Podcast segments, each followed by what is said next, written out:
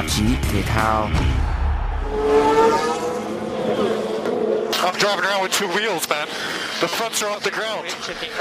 Giải vô địch thế giới đua xe hơi công thức 1 2023 kết thúc vào Chủ nhật ngày 26 tháng 11 mà quán quân năm nay không ai khác ngoài Max Verstappen.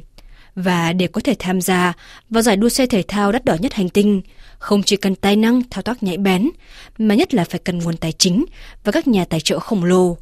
Nhiều tay đua là con trai của tỷ phú hoặc đến từ các gia đình cựu tay đua F1. Những năm gần đây, sự xuất hiện của nhiều tay đua mới như Nikita Mazepin của đội Haas, Lance Stroll của đội Aston Martin và Nicolas Latifi của Williams đã bị chỉ trích vì giành được vị trí trong công thức một là nhờ khối tài sản khổng lồ từ gia đình thay vì dựa vào thành tích trên đường đua. Những người trả tiền để đua xe có lẽ không phải là cụm từ xa lạ trong thế giới của F1. Vào năm 2015, điều tra của báo Pháp Le Monde đã chỉ ra rằng tay đua người Hà Lan Max Verstappen lúc bấy giờ mới 17 tuổi tham gia vào giải Grand Prix ở Úc trong khi chưa đủ tuổi để có bằng lái FIA Super License từ 18 tuổi trở lên hay Pastor Maldonado phải tự trả phí để tham gia vào đường đua ở Malaysia. Theo Le Monde, đây không phải là những trường hợp duy nhất trong môn thể thao này. Từ nhiều năm trở lại đây, ngày càng nhiều tay đua phải tự chi trả một khoản cho đội đua của mình để tham gia vào giải F1 hoặc là nhờ vào các tài trợ cá nhân.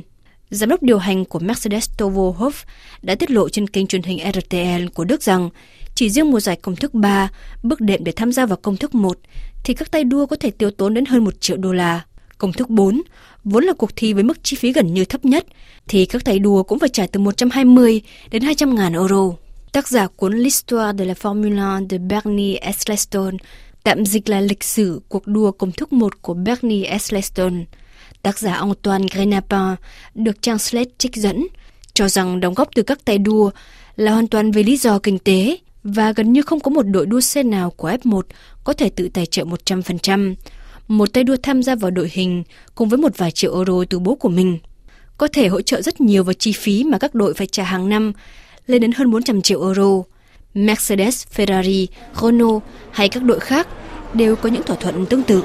Kỹ năng của các tay đua làm thế nào để đưa ra quyết định trong tích tắc xe đua có gia tốc cực kỳ lớn trong vòng 10,6 giây đạt tốc độ 300 km một giờ, các thao tác nhanh chóng qua từng cung độ, đường rẽ, vòng gấp vân vân. Đó là những yếu tố tạo ra sự khác biệt giữa các tay đua để phân hạng cao thấp.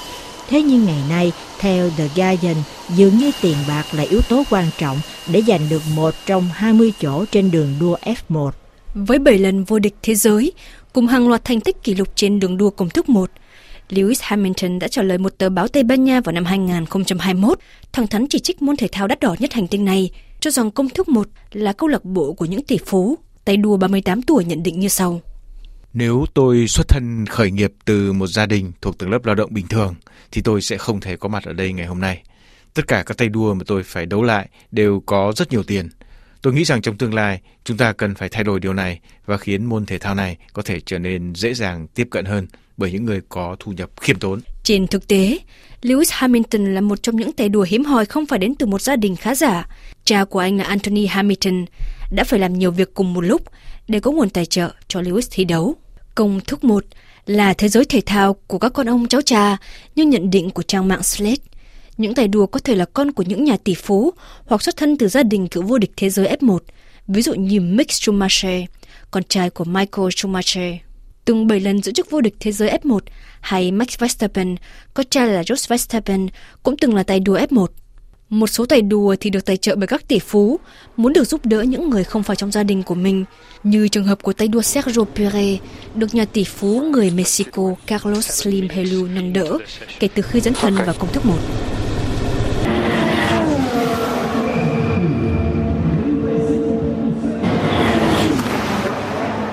Môn đua xe thể thao quốc tế của giới tinh hoa do Liên đoàn xe hơi quốc tế tổ chức, với các cuộc tranh tài Grand Prix diễn ra trên khắp thế giới, có thể mang lại doanh thu lên đến 2 tỷ đô la vào năm 2021. Theo trang mạng Statistica, những tay đua tài ba nhất được trả mức thù lao hậu hĩnh lên đến 50 triệu euro mỗi năm. Một số còn có những thu nhập từ các nhà tài trợ bên ngoài. Hiện nay Max Verstappen là tay đua F1 được trả lương cao nhất và đứng sau là Lewis Hamilton. Ngoài các chi phí về đào tạo, phí đăng ký vào trường đua tại mỗi mùa giải vô địch thế giới cũng không nhỏ. Mức phí phải đóng tùy theo số điểm mà tay đua đã đạt được. Vào giải vô địch thế giới cổng thức một năm nay, Max Verstappen đã phải chi gần 6 triệu euro cho phí đăng ký, mà anh cho là vô lý, vì đã giành giải vô địch với 759 điểm vào năm 2022, theo quy định của Liên đoàn xe hơi quốc tế, phí tham gia thi đấu của mỗi tay đua. Không kể phí mà mỗi đội xe phải trả là 10.400 đô la, cộng thêm 2.100 đô la cho mỗi điểm ghi được tại mùa giải trước đó, và nếu càng đạt được nhiều điểm ở mùa thi trước thì càng phải đóng nhiều tiền. Quý thính giả đang theo dõi tạp chí thể thao Tài chính là một yếu tố quan trọng, thế nhưng trên thực tế, không có tay đua nào bước vào trường đua Grand Prix mà không phải trải qua một quá trình khổ luyện.